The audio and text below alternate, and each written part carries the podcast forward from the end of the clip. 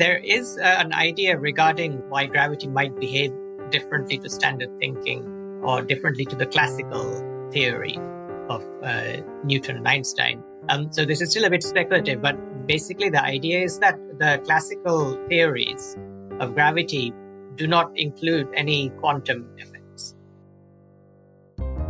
The Rational View is a weekly series hosted by me, Dr. Alan Scott, providing a rational, evidence based perspective on important societal issues. Produced by Soapbox Media. The world needs evidence based public policy now more than ever. Making the right decisions should not be partisan politics. Please help spread the rational view by going to patron.podbean.com slash the rational view. Together we can make a better future. Hello, and welcome to another episode of The Rational View. I'm your host, Dr. Al Scott. In this episode, I'm going to get into some science for you, uh, astronomy. I'm digging into a recent uh, announcement from the astronomy community. This is based on data from the Gaia satellite, which is sitting at a, a Lagrange point, the Earth Sun L2 Lagrange point, and taking high precision measurements of the position and velocity of billions of nearby stars mapping the local galaxy. Researchers have been using this data to test the theory of gravity and understanding whether the stars are orbiting the way they should about the center of the galaxy. And more specifically, uh, testing modified Newtonian dynamics, which is an alternative theory which modifies general relativity to describe gravity and to describe rotation curves of galaxies. This theory was developed to explain away the need for dark matter. Dark matter was originally postulated to account for anomalous rotation curves of galaxy. If you measure the the the, emit, the light emitting matter in a galaxy and you measure the density of that and use that as a proxy for the mass of the galaxy, uh, you expect a certain gravitational rotation of the outer regions of the galaxy. But observations show that the outer regions of the galaxy are moving too fast. Mond suggests that gravitational acceleration actually stops dropping off as fast as normal when the acceleration due to gravity drops below a particular threshold. The competing interpretation is that there's some dark matter out there which is causing, which interacts only through gravity, which is, you can't see it, but it's causing uh, these outer stars to speed up. So researchers have analyzed the rotation curves of tens of thousands of widely separated bin- binary stars or, or orbiting each other in the Gaia dataset. And they believe that the data support MOND over Newtonian gravity. This is a huge announcement, uh, and it's been picked up by the by the science media, uh, and the results seem to provide a high degree of confidence. The, the press coverage seems to suggest that this is a smoking gun that decisively overthrows Newtonian gravity and general relativity all at once. If this is true, it's huge. Why are the authors not packing their bags to Sweden as we speak? With a little digging, I found that other researchers are looking at the same Gaia dataset and they've come to the opposite conclusion, and they believe that the data supports general relativity over MOND. What gives? To understand this discrepancy, I'm interviewing a skeptical astronomer on the rational view. Dr. Indranil Banik did his undergraduate at Trinity College, Cambridge, before moving to St. Andrews for his PhD with Hongsheng Zhao, where they worked together on Milgromian dynamics, or MOND. Dr. Banik then went to Bonn for a Humboldt Fellowship with Pavel Kroupa. He returned to St. Andrews in 2021 and spent his first year back on a detailed 150 page invited review on all aspects of MOND. He's been working on the wide binary test since late 2017. He organized the 40th anniversary celebration of MOND conference in St. Andrews in summer 2023. Among other results presented here, conflicting results were presented on the wide binary test, and there was intense controversy surrounding whether the results indicated a failure of Newtonian gravity at low accelerations. Dr. Banik, welcome to the Rational View. Hello. So, from your bio and your publication history, you're certainly an expert on MOND. Could you provide us a just a brief interview of, of what MOND really is and maybe contrast it to the prevailing theory of gravity? Sure. So um, MOND was uh, is a theory that um, as you get further and further from a point mass, um, instead of following the usual Newtonian like inverse square decline of the gravity caused by that point mass, um, at some point um, it becomes a more gradual inverse distance decline. Um, so that's the main thing. Uh, but the other crucial thing is that the distance where this occurs uh, depends on the mass. Uh, because the important threshold is not uh, distance in this theory. The important threshold is one of acceleration. Um, hmm. So w- once the acceleration gets down to some special threshold called a naught, uh, which is um, approximately the gravity exerted uh, by a galaxy in its sort of outskirts, um, then that's where the transition occurs. Um, so that also explains the difference in the standard theory. Right. So MOND, I think, was proposed as a purely empirical response to observations of the rotation curves of galaxies. So the outer stars and galaxies were, were rotating too fast based on what we knew of their mass distributions from looking at all the bright stars that we could see.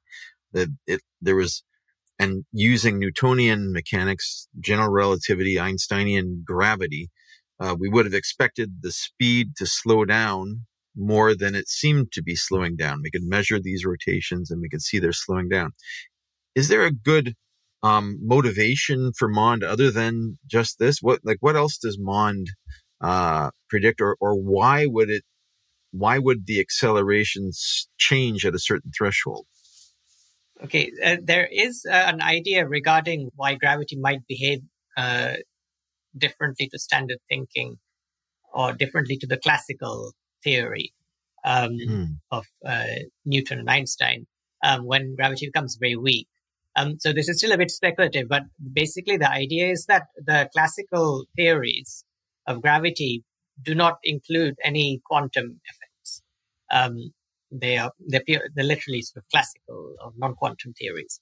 Um, but um, if you, as you get to a lower and lower acceleration, um, the gravitational field contains less um, energy density.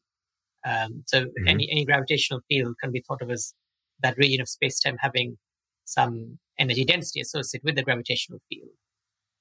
Now, at some point, um, if you have a sufficiently low acceleration, then the energy density that corresponds to um, becomes smaller than the energy density in the so-called dark energy um, the, the dark energy is uh, a substance thought to explain the accelerating expansion of the universe. Um, and the most sort of conventional interpretation of this is that it's uh, a zero point uh, quantum energy density. So basically, hmm. a minimum energy density imposed by quantum effects, um, because any quantum system has a non-zero sort of uh, ground I state. See. Yeah, um, so the uh, idea then is that um, if your energy density is so low that your um, well that it's below the dark energy density, um, then quantum gravity effects would become important.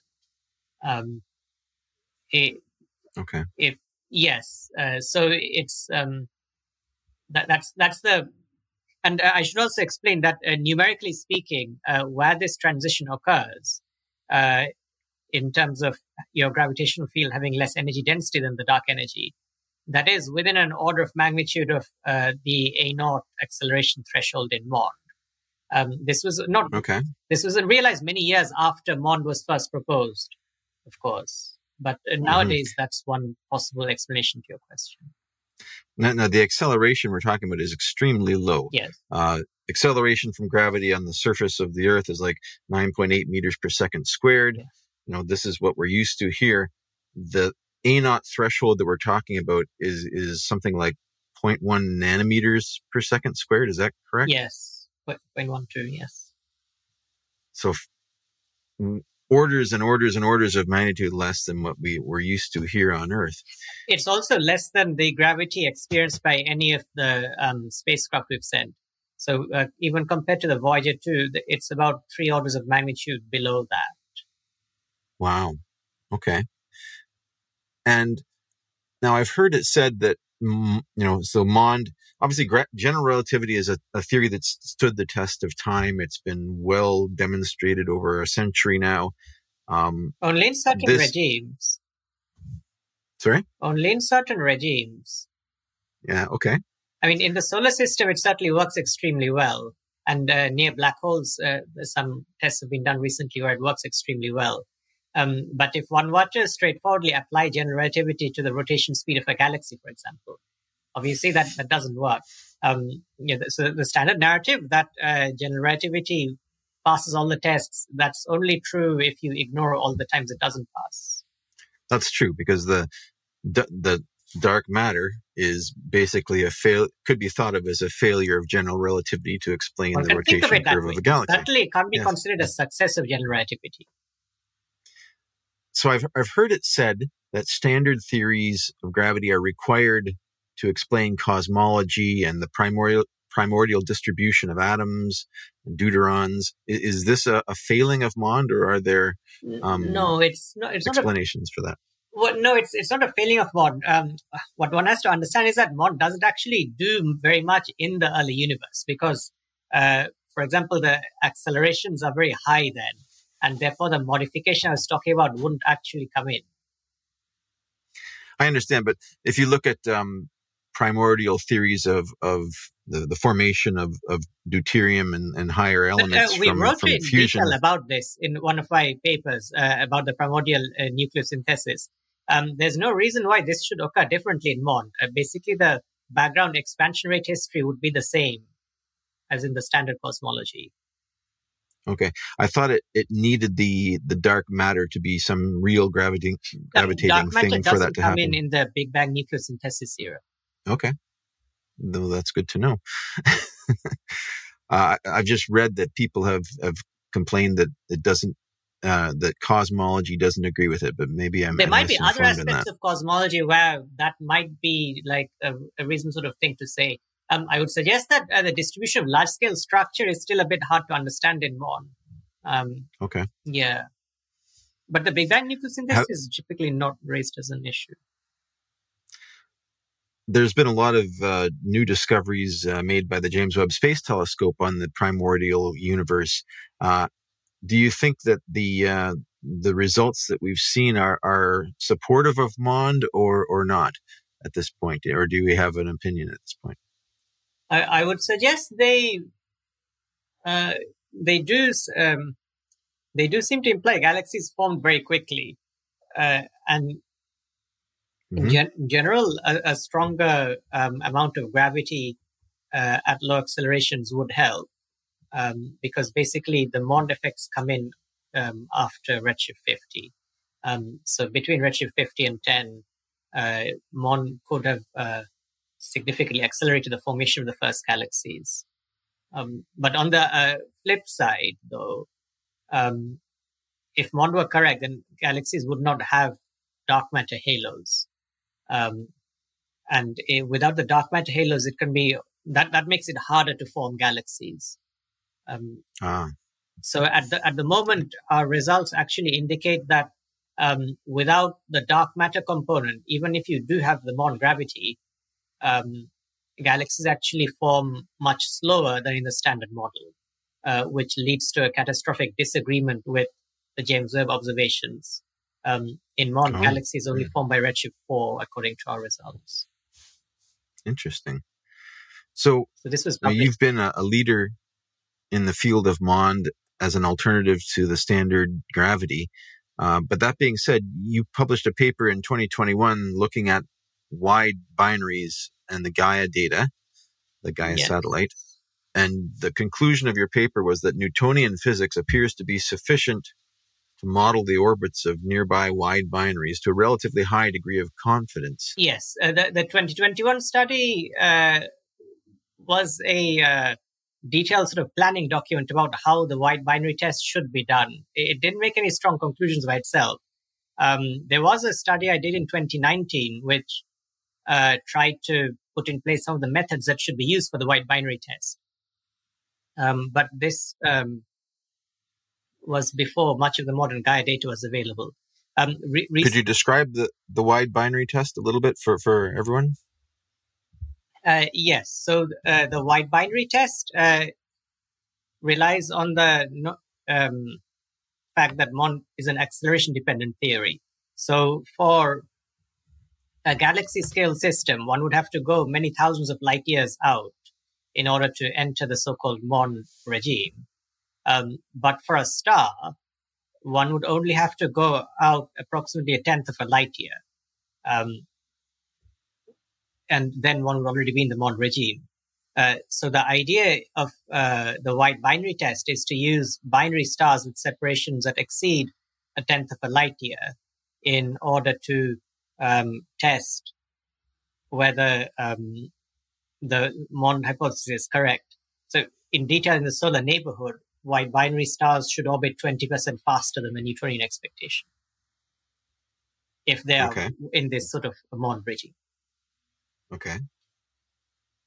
So you've you've looked at this, and there there's a recent paper that that's come out that has uh, gotten a lot of media attention out of Korea, uh, looking at tens of thousands of these wide binaries from the the, the third release of Gaia spacecraft data, and they are are basically saying that this uh, confirms MOND or requires MOND to something like five sigmas in, in terms of their result. Um, and I think you have come out and said that you know you're skeptical of this result. Uh, could you maybe describe what what the um, what you think is wrong with with this work? Yeah, so we're actually um, working on on this just now and working on like a resubmission of an article that we submitted in in March to. Um, and this time, yes, we have identified like a fatal problem with the analysis of Chae um, 2023, which is related to the um, it's related to the uncertainties in the relative velocities. Um, so uh, essentially, there is no proper quality cut associated with how precisely we know the relative velocity between the two stars in a wide binary, which is critical for the wide binary test. Um, hmm. uh, if this quality cut were handled properly, uh, the sample size would drop like not it will drop only a little bit um, but we've identified that the signal is no longer there in this scenario uh, and we're hoping to resubmit the article with this crucial addition within a month i see so there's some contamination in the data uh, some uncertainty However, these are random uncertainties that are officially published as part of the Gaia catalog. We're not inventing any new sources of uncertainty. The, the difficulty in the wide binary test is Gaia provides position measurements of stars that you can use in parallax to tell how they've moved transversely. And it also provides Doppler measurements to tell whether they're coming towards you or going away. Yes, yes. They give you both those things, both those. And from those, you, you can get a three dimensional velocity. Uh, velocity of the stars. But then you have to figure out where the plane of the orbit is on the sky. But this is not such involved. a major deal because uh, one does it statistically. So one assumes a random inclination and sort of uh, statistically can compare the distribution of velocities with the predicted distribution. Um, I see. The, uh, the, the problem I was describing is related to the random uh, measurement uncertainties. Uh, basically, if there's a certain spread of velocities, um, then the spread is broadened further by measurement errors. And this preferentially happens at low accelerations, which can mimic a ah. signal. So it's kind of a Poisson distribution. You, you you're at the low end, and and the error is biased in one direction. The error would almost certainly be biased in one direction. Uh, and the the main reason is that um, the um, Newtonian velocities are very small. Uh, they become small at large separations. So the same uncertainty in the velocity in, in meters per second corresponds to a larger uncertainty in the velocity divided by the Newtonian velocity, which is the key parameter for the wide binary test. So, alas, you, you don't believe this is supporting the Mond hypothesis. Uh, as as a as a leader in this field, does this mean that MOND, you know, if, if these wide binary tests come back, is it coming back inconclusive or is it coming back negative against MOND? Well, um, it's coming out uh, uh, strongly against MOND in favor of the Newtonian expectation. Uh, because what happens if you uh, do the quality cuts um, more rigorously, either in our own sample or have a much better understanding, or if you uh, take the sample of Q, which he lent us, but you apply this an additional quality cut to basically restrict to systems where um, the data, the velocity data is accurate enough. Um, either way, um, the um, results very closely follow the Newtonian expectation, even into the low acceleration regime. Um, there is no sign of like a, a, a break in the gravity law as would be expected in MOND. Um, and the, the 20% excess, uh, by the way, that is supposed to happen is, is strongly rejected by the observations. Um, wow. Yeah. Okay. So we have approximately 16 standard deviation confidence in this result. Wow, uh, that's huge. So, in terms of of the theory of Mond, is it, is this putting a nail in the coffin then, or, or are there potential other ways out that we could save Mond? Um, so we have explored that a little bit in our study. Uh, what I would say is uh, the wide binary test obviously is probing gravity on very small length scales uh, compared to galaxies and uh, larger structures. Um, if one were to invent some additional mechanism beyond uh, just the traditional MOND with an acceleration scale, um, in which uh, also the effects are somehow suppressed uh, below a certain length, uh, then one could uh, circumvent the wide binary results. Um, certainly, this was not expected a priori, and um, I would say that it doesn't rule out galaxies sort of following MOND, but it makes it much less likely. Um, and also, it's not clear like how one would be able to construct such a theory. Um, like uh, how one would get a small scale suppression of the MOND effects. Hmm. Now, looking in my rigorous research on Wikipedia, the uh, there's mentioned something called the field effect. The external field MOND. effect. Is that some? So, so what that says is if there, if something is in a strong enough gravitational field from an external object hmm. that's not part of the system you're analyzing, it will suppress the MOND uh, effect. Is that a possible uh, contributing factor here? It's definitely a contributing factor. The problem is it's something we've already taken into account in a great deal of detail. Um, I should say, first of all, the magnitude of the external field on the solar neighborhood uh, now carries negligible uncertainty because recently the acceleration of the solar system relative to distant quasars uh, was directly constrained by the changing uh, aberration angle. So the quasar's uh, light is deflected slightly due to the Earth's solar system's motion, and uh, this wow. this angle changes every year because the solar system is accelerating. Um, so, oh, wow, that's great. Yes. So because uh, and also it matches other expectations based on our rotation within the galaxy. Um, so we know how quickly the local solar neighborhood is accelerating towards the galactic center, or even in, in a ref, relatively distant quasars. We we know it, but the two results are much the same. Um, and uh, yes, this definitely weakens the gravity binding sort of wide binary stars. This is why you only get a 20% excess to the Newtonian expectation without the external field effect, it, it would be much higher. Um, hmm. In fact, it wouldn't be a fixed percentage. It would sort of r- rise as you go to larger and larger separations, sort of without limit. Um, but the external field effect, however, is already taken into account in detail in the calculations I was talking about. I see. So, I mean, Mond is certainly an elegant and, and beautiful theory. I'd hate to see it destroyed by uh, ugly facts. The the it, the hints of, of quantization and gravity. I'm I'm not a, a cosmologist or a relativity person. Um, is is relativity and quantum mechanics have obviously had problems getting along in the past. Are there were there promising avenues for for bringing them together through Mond, or is this something that hasn't been explored very much? There have been a few studies which uh, postulate a certain uh, they postulate that quantum gravity works in a certain way, and they reduce to a Mond limit at very low accelerations, in addition to recovering sort of GR-like behavior at higher accelerations. Um, Mond doesn't offer uh, like, I mean, it's it's an empirical sort of equation, um, but using that as a constraint on how to construct a quantum gravity theory um, has helped a little bit in with some of the attempts to unify GR and quantum mechanics. Um, hmm. So it, it has been somewhat helpful. But, so this this is interesting. So you you are are are basically deep into the Mond field. You've worked a lot of your career on, on Mond, and now you come up with this observation that the stars just don't show it. uh, does that mean there's going to be no MOND celebration next summer?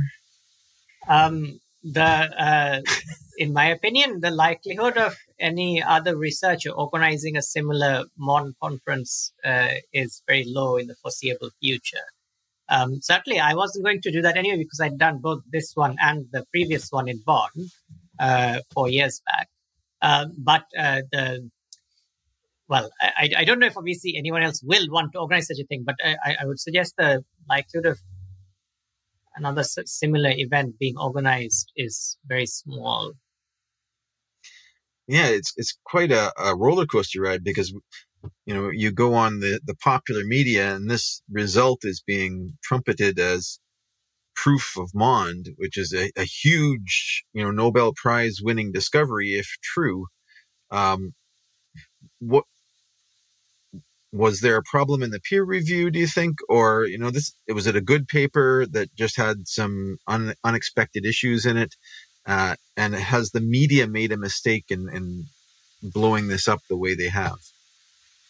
So uh, i think there uh, was some mistakes at various stages. First of all um, the uh, expert observer who was adver- advising Kew about this um, had significant reservations about the data being used in this way for the wide binary test. Um, mm-hmm. But instead of uh, listening to these concerns, um, the, the lead author simply made do without any co-authors. So he had no support whatsoever for his claims um, in terms mm-hmm. of like from other people. However, obviously he thought that the evidence supported his, his claims. Um, but uh, yes. uh, right, obviously. But uh, there, the problem was um, perhaps, as you say, with the peer review, because um, the issue I was talking about relating to the uh, relative velocities. Uh, I mean, obviously, one basically has to combine the or add up in, in quadrature the uncertainties of the motion of each star, uh, mm-hmm. and uh, compare that with the relative velocity kind of thing. Um, but um, Yes, I, I, I, guess the referee didn't notice this issue, which is actually unusual because um, when I was talking about it with other people, we didn't realize it immediately at, at the conference, but like uh, very shortly after, like not only myself but but several other observers that were advising me also noticed this uh, issue.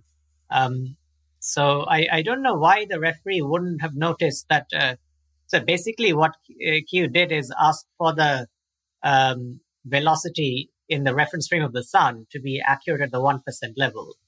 Um, okay. But that doesn't guarantee that the relative velocity between the two stars in each binary is, is that accurate.